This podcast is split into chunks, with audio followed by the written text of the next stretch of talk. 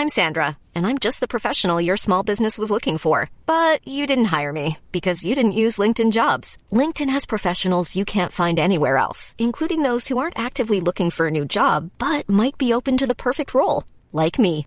In a given month, over 70% of LinkedIn users don't visit other leading job sites. So if you're not looking on LinkedIn, you'll miss out on great candidates like Sandra. Start hiring professionals like a professional. Post your free job on linkedin.com/people today.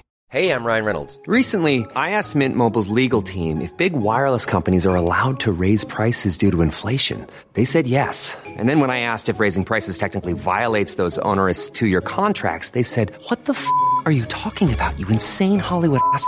So to recap, we're cutting the price of Mint Unlimited from $30 a month to just $15 a month. Give it a try at mintmobile.com slash switch. $45 upfront for three months plus taxes and fees. Promoting for new customers for limited time. Unlimited more than 40 gigabytes per month. Slows. Full terms at mintmobile.com.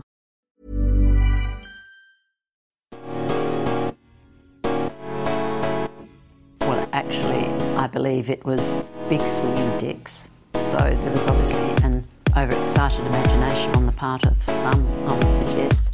Because if he wants to know what misogyny looks like in modern Australia, he doesn't need a motion in the House of Representatives. He needs a mirror. I love the mansplaining. I'm enjoying it. What's mansplaining, Senator? Welcome to In the House and in the Senate.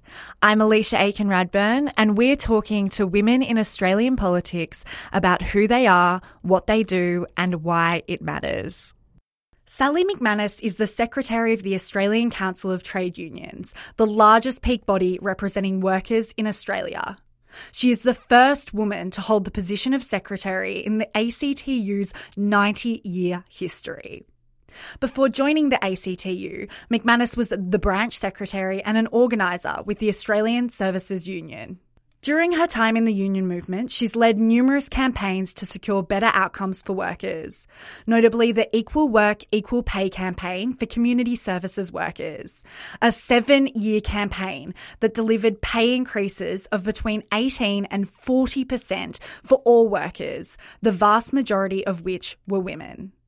So, Sally, primarily on this podcast, I've been talking to women involved in politics, parliamentarians, staffers, um, but I thought it was really important to speak to someone in the union movement because I think that that is, I think that's where it's really the workplace where many Australians feel the practical effects of political decisions.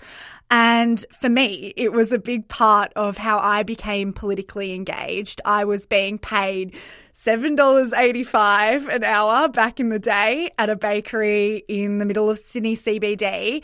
And I just, I thought to myself, this has got to be, this is, this is low. Like I was, I was 15, but I was like, this doesn't feel right.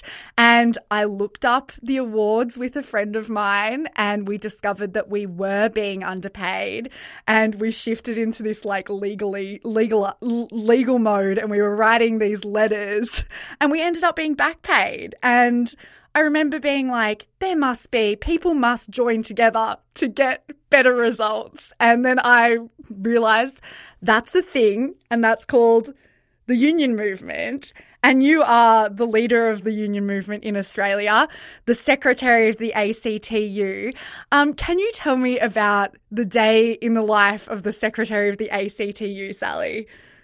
Hey, um, yeah, absolutely. That's a great story. And I, I reckon that's the story of lots of, of people. Sometimes your first experience of unfairness uh, is when you're young in the workplace and you know being having your wages stolen is is the first example of that and all of those awards you went to go find were really fought for so hard by by unions by the union movement of Australia um, my uh, life I've got to talk about it in terms of not COVID times because COVID times are a bit weird but before COVID I'd probably spend half my time living out of hotel rooms and the other half at home, which is now in Melbourne.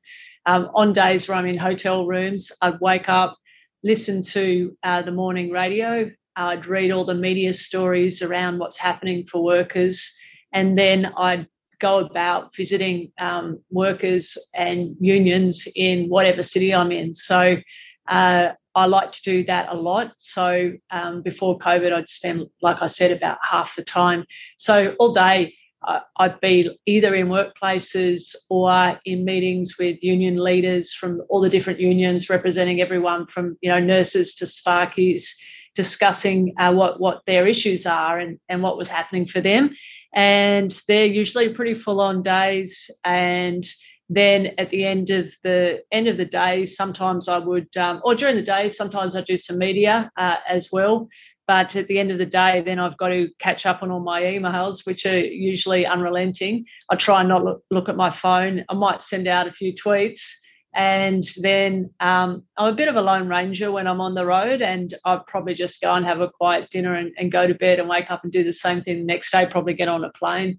Um, when it's not COVID time, it's sort of like that, except I would like run for at least half an hour. Um, I would go to boxing at the end of the day too. I, have been doing like some form of martial arts most of my life, and at the moment I'm about to turn 50. I'm doing boxing, so I get to get out some of the stress and visualize some of my enemies. but uh, um, I do when I'm in Melbourne more um, meeting, making sure the ship of the ACTU is heading in the right direction and uh, just making sure our overall strategy is on track. I really like that you mentioned that you make time for exercise because this is the question that I've been kicking off every interview with. And I'm just like, when do you look after yourself? And I think that that is so good. And I might have to take up boxing. I reckon it's really important to have a routine. Um, and for me, it certainly is. And so uh, it's either early in the in the morning or at the end of the day. And sometimes I can't you know, do the boxing, I've got to cancel it because I've I've got to go elsewhere. I do it with a trainer. Uh, so, and that's good for me because someone else gets to boss me around because I sort of spend all day being in charge, and it's great to have you know a period of at least half an hour where someone else tells you what to do. But um, in terms of running, that's sort of an easier one that you you can build in time to do that. And so, you know, keeping that routine of exercise, I reckon, is really important for health and for your mental health. I think that that is I'm trying to do that with my 5 a.m. F45 at the moment, which I've just Whoa. kicked off again, and yeah. it's not.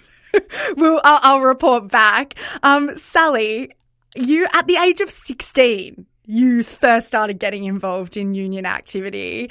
Um, you joined other students in a supporting a teachers' strike, a protest against teacher layoffs by the Greiner government.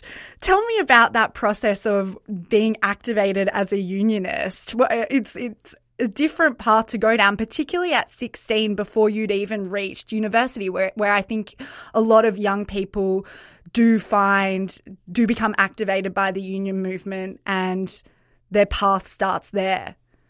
I can't say that looking back that I would have seen it as uh, even like being activated as a unionist or even a union event um, was probably later on where I was able to, to, to understand the full picture of it. But essentially, what I knew is our teachers had been sacked at school. Uh, our teachers were organising a big protest, and some of us, not all of us, got on trains um, from suburban, suburban Sydney and took the long trip into town to go to what was, you know, back then one of the most amazing experiences to be surrounded by over 50,000, you know, people who were all saying the same thing. And, and for me, it was, wasn't the idea of uh, even the injustice of our teachers being sacked, which was pretty bad in the middle of the HSC, but it was actually the feeling of power that I experienced from being around uh, a, a, big group of people who all felt the same, and that it's hard to explain that that particular feeling, and it's and it's you, you, can't really replicate it. I don't think you can replicate it very easily on social media, although you can to a degree. But um, that feeling of, I guess it was solidarity of, of, of people um, going away uh, together uh, in a direction and all feeling the same and that that feeling that you get of power which is way beyond yourself. So i think that's probably the essence of unionism. It certainly is um, but i felt it at that time. So um, that was definitely like I, I didn't forget that feeling uh, and the, the the sense that that's where change happens. How did that track for you? What what took you from that 16-year-old heading in on the train to you were the president of the Macquarie University Students Union. How how did that journey carry through and take you to being the secretary of the Australian trade union movement?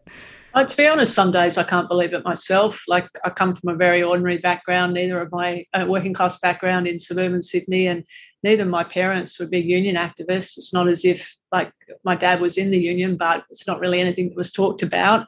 Um, and you know, public school and got into university, first in a family to be at university, uh, studied philosophy of all things. Um, and yeah, I decided to run in the for, for student union, uh, not really expecting to to win, and, and I did. And so I think I was like 20 when that happened. So uh, that was like an early learning experience. And we were having a big fight with the uh, university around um, probably the same thing students are fighting for around now. It's around funding and around uh, how much vice chancellor was being paid and how little was being put into into students uh, and around the things that governments were doing. But uh, then the ACTU, which obviously I'm the head of now, advertised for trainee organisers. So organisers are people whose job it is to organise workers to bring about power, that feeling that I had when I was 16, effectively. So uh, I was just so excited when I heard them advertise that. And I thought, wow, like being like having a job where it's your whole job to do that, I, I can't think of anything more that I would love to do more. And so I was lucky enough to get that job as a trainee organiser. And I was 21 or 22 then and 22, I think. And so started off pretty young in the trade union movement. That was back in 1994.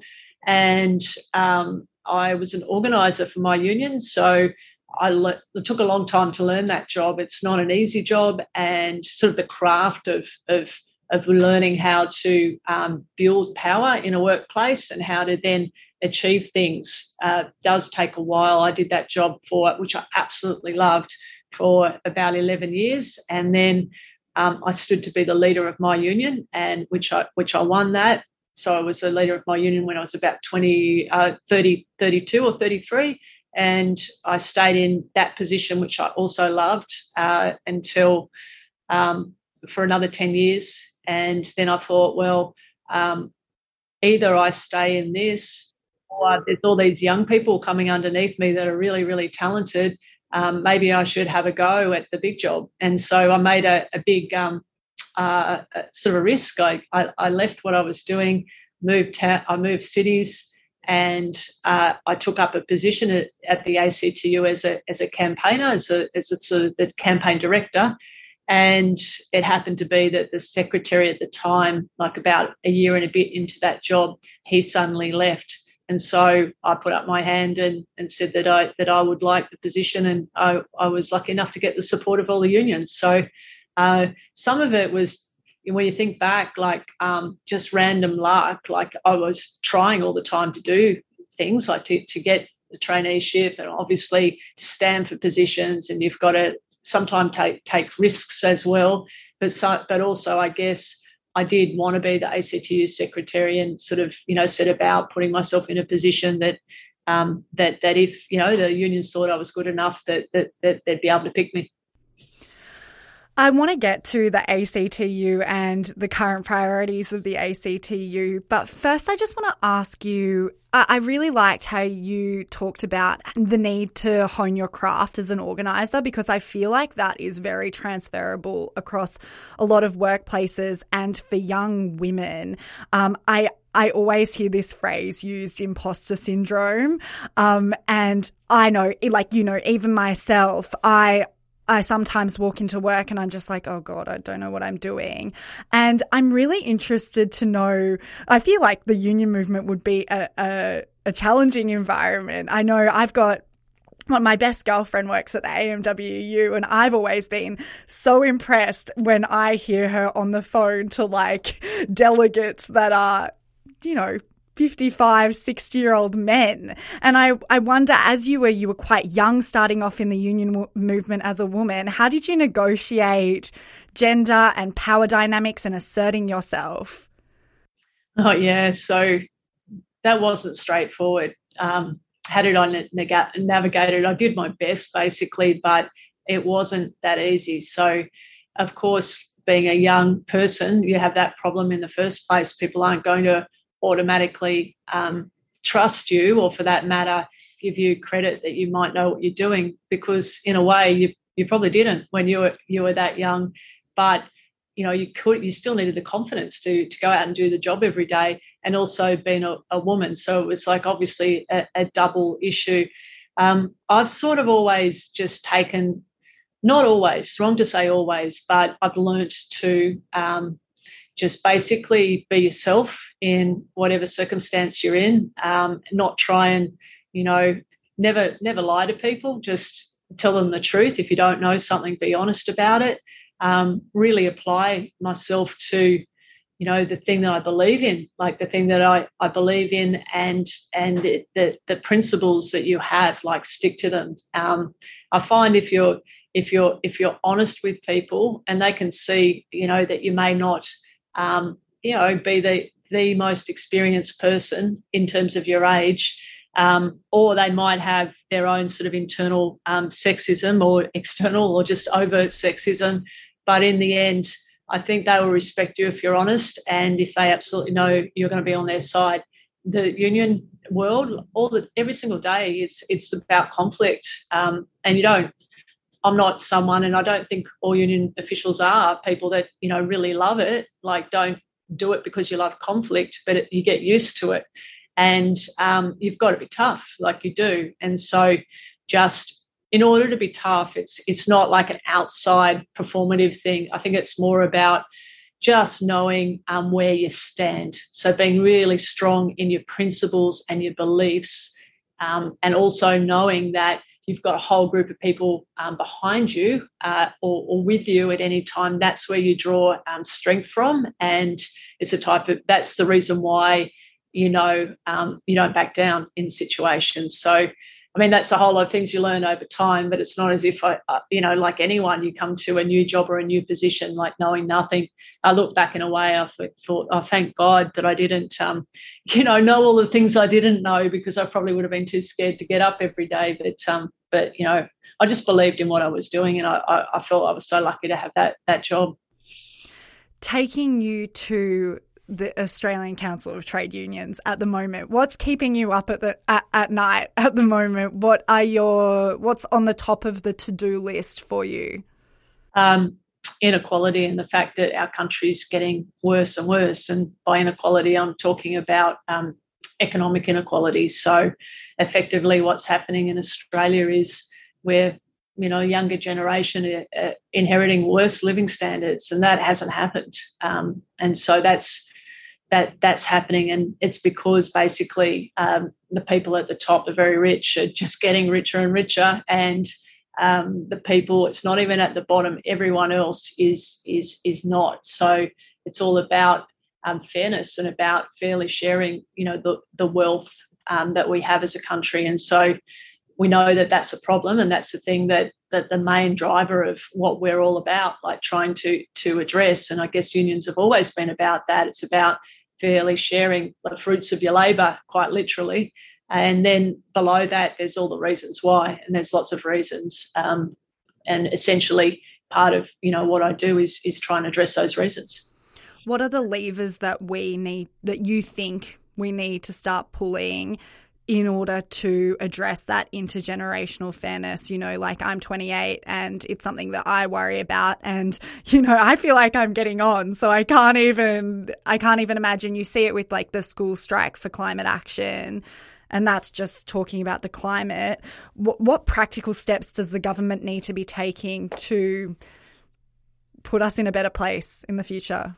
Well, there was time in history in Australia where um, we're much more equal. Um, in fact, for a period of time, we were one of the most equal countries in the world, and um, outcomes, and by that I mean basically equality of life um, as a society and for everyone improves because of that.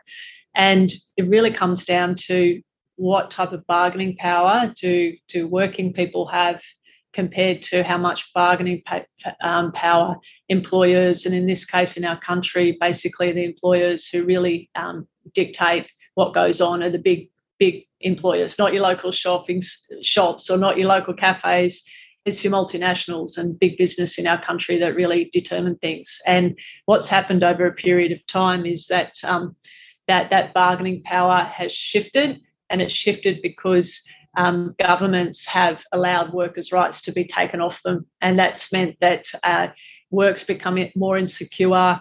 Um, you know, we've got this casualisation and gig economy have really spread, and wages have been kept low. Where you um, give workers the support and the rights they need to be able to balance that bargaining power, well, it's sort of up to them. They can organise and and negotiate for better wages and conditions. They can push for that right across industries, but at the moment it's just so out of balance. And so that's the fundamental thing that's got to change. I want to delve a little bit deeper into the gig economy. I think that this year we've seen some really, really awful stuff. We've seen deaths within the industry, and I I think it's also been really frankly just upsetting to see where where incidents like that sit within newsworthiness. Um, I don't think that we've heard enough of them, and I I don't think that we're seeing the reaction from the companies that employ gig workers um, that we would in any other circumstance where something is receiving huge news coverage. So I was just wondering where where is that you, you would you would work with gig workers quite often. Where's that up to? And is there any sort of comfort or are we yeah. working towards change there, practical change from those employers? I think we absolutely are. And the big problem is, is those employers are pretending they're not employers. So the Ubers and the Deli- Deliveroos uh, say basically, oh no, we're just this, you know, app company, and everyone else, all the people that you know are writing and delivering food, they're all their own businesses, and so they're basically just using a, um, a legal argument to get out of you know giving workers their rights. Um, and it, where it's entirely, you know, clear that they are just modern day employers and they're just using technology um, in a way that they can because technology allows them to. So, and of course, they're reaping in all the profits. You think about those, you know, delivery apps and and especially with the pandemic, just how much their businesses have grown and part of that's been on the back of um, exploiting workers. And unfortunately, in Australia, like there's been you know, six um, riders um, die in the last part of last year, and that's because effectively they've got less rights than workers did in our country 100 years ago, and that's because they don't get all the basic things like the minimum wage, like health and safety laws. Uh, all of those basic things everyone else gets that protects them and makes sure they're not exploited and they don't get them because um, of this sort of legal fiction that the companies are, are, trying to uphold. Now, the hope with all of this is that it's not just Australia where this is happening, it's happening all around the world. And workers and some governments around the world are taking action because they just can see that this is ridiculous um, and unfair uh, that, that they're doing this. And so uh, there's been court cases, there's been law that's been brought in. Um, in Australia, there's been court cases taken by the Transport Workers Union. Um, some they've won, some they've lost. The problem is, is these companies have so much money. As soon as you win a case, they just change something slightly so that they can get away with saying they're not an employer again. So really, there's got to be change by governments. Like governments have got to step in and say that um, within this particular area, these people are workers, therefore they deserve the same rights. And they can do that by a simple change to the law. But of course, uh, our current government's not too keen or in giving workers any extra rights. And I'll just say to those people who, I mean, you and I, you know, feel it when when you know people are killed and people are exploited. But some people will either ignore it or or just say, "Oh, that's not good," but it doesn't affect me. Any job that can be broken down to a gig or a, task can be allocated by an app. And if we don't update our laws to make sure all workers, no matter who they are, get get rights, could be teachers, nurses, like anyone, anyone's job could be allocated in that way. Um, so, you know, if we don't take rights to protect work, um, the delivery riders will, it will be a matter of time before this gets into other areas, which it already is in the NDIS. That's how a lot of those workers are now defined too. How do how close are we? Do you think? Because this seems like you know, as soon as we have this conversation, I feel like a lot of people listening would they feel that sense of urgency. Like this is basic. This needs to change. We're in 2021. We need laws that reflect how we work. Um, how close do you think we are to see some tangible change? Unfortunately, it's really, really hard to um, win laws that get introduced into Parliament and then um, cover every worker. And the reason why is there's massive vested interests in stopping that happening. And so, for example, just look at the issue of wage theft. Like that's just law breaking. Now, if that was happening in any other area, like there's this massive outbreak of, I don't know, people breaking into houses, you can imagine governments saying, oh, we're going to act on this, we're going to do this, we're going to do that. But they don't when employers are stealing workers' money. Um, and that's because of this, this vested interest problem. So whenever working people have tried to push for change, they always face like a, a, big opposition. And then when you've got a government that mainly listens to those vested interests, which of course coalition government does, um, it's it's a very big uphill battle. So the elements that you need are very clear about what needs to happen for the change, which we are. We've done all of that work. We know what's got to happen with the law, and we've got to you know win public opinion. Um, and like like those unions have been doing and like we're doing and arguing for. Um, but even that's not enough. Then you need to, um, you know, have a government that's willing to do it. So uh, it, it, hasn't. It's been the same. Like whether it be like the fight for for you know 48 hour working week or or equal pay for women. All of these things were never given to us. So just like a really hard fight. And I imagine this, unfortunately, will be the same. I want to take you to minimum wage. I think that, you know, COVID has shown us, and it, it's unfortunate that it took COVID to see such, to see JobKeeper elevated to a rate that actually pulls people out of poverty rather than continues the cycle of poverty. I, I, I wanted to ask you about both JobKeeper and the minimum wage. Um, the ACTU wants to see the minimum wage rise. Can you tell me about the what the practical impact of that would be for a worker?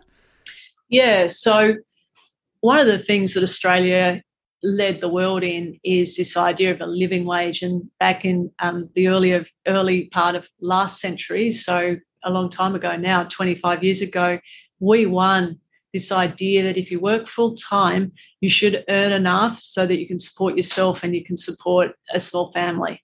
And that was a principle in law won by Australian workers. Then you look at some of the fights in the United States now, they're all living wage fights. That's what they talk about. $15 an hour is all a living wage fight, and they call it that. Around the world, they call it that. Well, we won it first. Then what happened is, uh, like I was saying before, over the years, governments have stripped workers of their rights. And now our minimum wage is not a living wage. It's less than what um, poverty levels are, less than what a, a, living wage should be. And what should it be? So around the world, there's been this discussion, and they say it's about 60% of the medium or the average wage.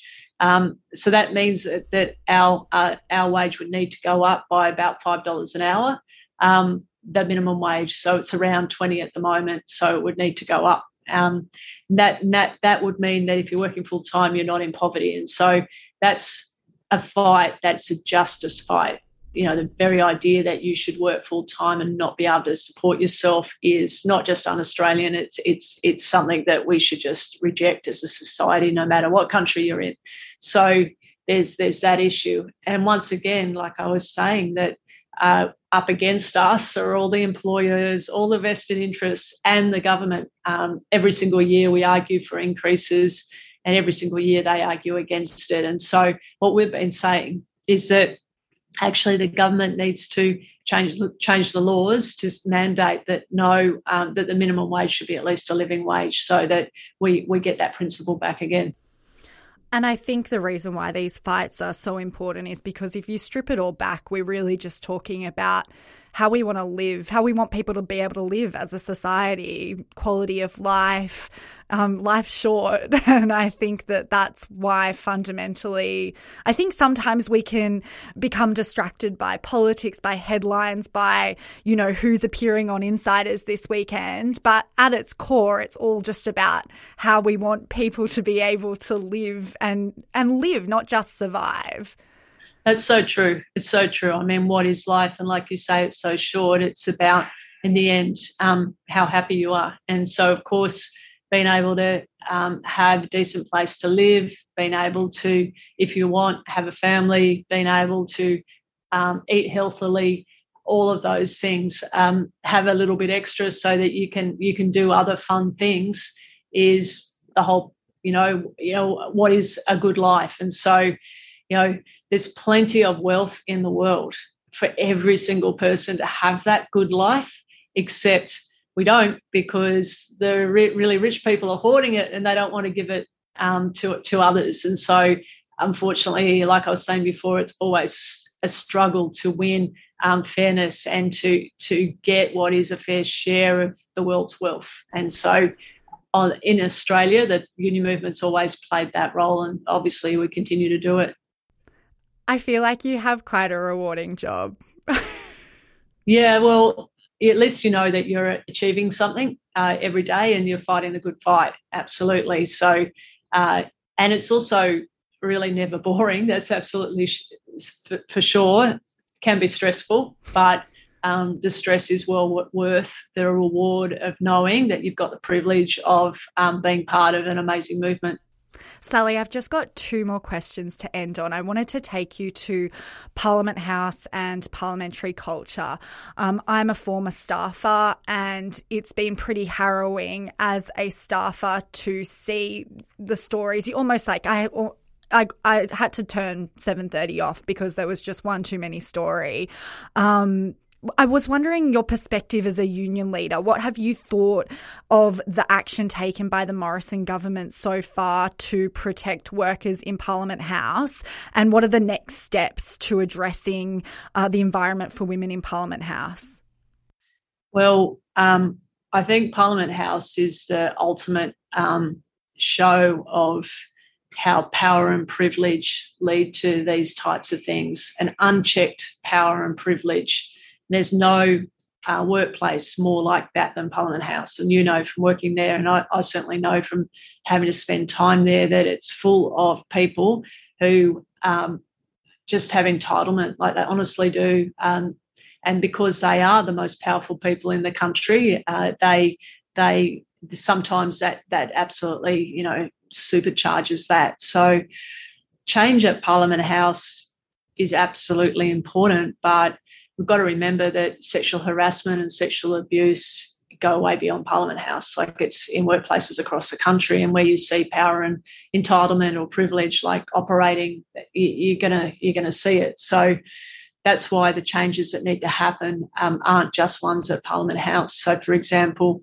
um, sexual harassment, making that those laws stronger, um, not not leaving it up to workers to try and fight for, for strong laws or strong policies, even workplace by workplace, whereas a country should say that we're going to have strong laws that mean that a worker, if, if they're experiencing sexual harassment and their employer is not doing anything about it, they've got somewhere to go, an independent umpire to go, and that that person would have the power to do things, for example, like say, I'm sorry, um, I'm going to ensure that the, the person who the allegation's made against um, is moved to another department. If the employer's not doing it, this person does it. Like all the things that, that clearly need to happen to protect people when they are um, the victims of, of that power and privilege. So I think what needs to happen is, is uh, better uh, laws for all uh, workers, women and men, um, so that, you know, we, we found,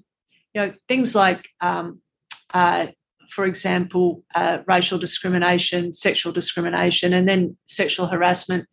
Big changes don't really happen until it becomes unlawful. And so then it's in the interest of the employer to make sure it doesn't happen either. So if employers think that they need to make the change because otherwise um, there'll be consequences for them, they'll do it. If they think that um, they don't necessarily need to because there'll be no consequences, a whole lot of them won't. So we can't just rely on goodwill all the time. We need strong laws. A major reason why I was motivated, I guess, to start this podcast was because I was feeling so negative about the coverage that we'd, we'd seen this year. And I wanted to amplify the voices of women in politics and politics adjacent, just to remind particularly young women, that there are some amazing people in positions of power and influence who are doing great things. So, my last question was. I'm feeling, I've been left very, feeling very inspired by our chat. I'm just like, tomorrow at work, I'm going to be very, I'm, I'm feeling good. The imposter syndrome's gone. I was wondering, um, What's your biggest piece of advice to young women and young people in general who are interested in unionism, the union movement, and want to get involved? Um, well, just do it. I would say absolutely. Um, you can start small in your own workplace, and it's really all unions are is about um, people deciding that they're going to stick together. And you know, in the face of you know trying to you know, the powerful, okay, we're all going to stick together and um, stick to our guns, and that's where our power is going to come from. Um, but I wanted to address a little bit of different advice um, for young people, uh, especially young women around imposter syndrome that you talked about. So I've got this little trick that I'm really um, happy to share. You know how sometimes, like, for, you're sitting in a meeting or you're at some event and you think, oh, I won't say anything because really, you know, I, am worried that it's not going to come across um, correctly, or I'm, I'm not, what I've got to say is not important, or you're just nervous, or you're thinking that I shouldn't really be here, I'm not up to it, all those things that you said. Just think about um, find a bloke that's around your age, around your level, no matter what your level is, someone that you know is not as smart and capable as you and watch how that person behaves. Do they, for one minute, think that I shouldn't speak because what I've got to say isn't important or I shouldn't take up time in this meeting? Not once. Not once would that thought even cross their mind. And just remember, well, if they can do it, well, you certainly can. So um, sometimes it's worthwhile um, carrying around the very ordinary bloke in your back pocket and just reminding yourself of him uh, at any point that you think that um, your voice uh, isn't worth being heard live life with the confidence of an ordinary bloke, which is a lot of confidence. A lot of confidence. Thank you so much for speaking to me, Sally. I really appreciate it. And I'm going to be putting some links to the Young Workers Centre um, on my Instagram so everyone can check it out. And they can follow you as well. Are you, you're, you're mostly on Twitter. I am on Instagram too, but they might have to put up some of my um, bird uh, photos. Bird photos, but there's other stuff too. Thanks so much, Sally. I really appreciate it. Thank you. Thank you. That was heaps of fun. Oh, good. I'm so glad. See you later. Bye. In the House and in the Senate is recorded on the land of the Whadjuk people. This land was never ceded. It always was and always will be Aboriginal land. If you enjoyed this episode of In the House and in the Senate, please jump into your podcast app, subscribe, and give me a quick rating and review. This will help the podcast reach more people, and I will personally be incredibly grateful. Also, be sure to head over to the podcast Instagram at In the House in the Senate, where I'll be sharing content from our guests throwbacks to my time in staffing, and resources to help you get more involved in the political system. You can also follow my personal account at alicia.aikenradburn. Thanks for listening and speak to you next week. Bye bye. Goodbye to Luke. Next question.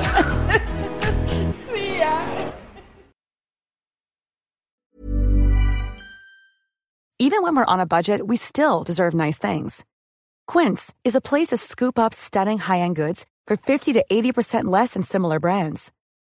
They have buttery soft cashmere sweaters starting at $50, luxurious Italian leather bags, and so much more. Plus, Quince only works with factories that use safe, ethical, and responsible manufacturing. Get the high-end goods you'll love without the high price tag with Quince. Go to quince.com/style for free shipping and 365-day returns.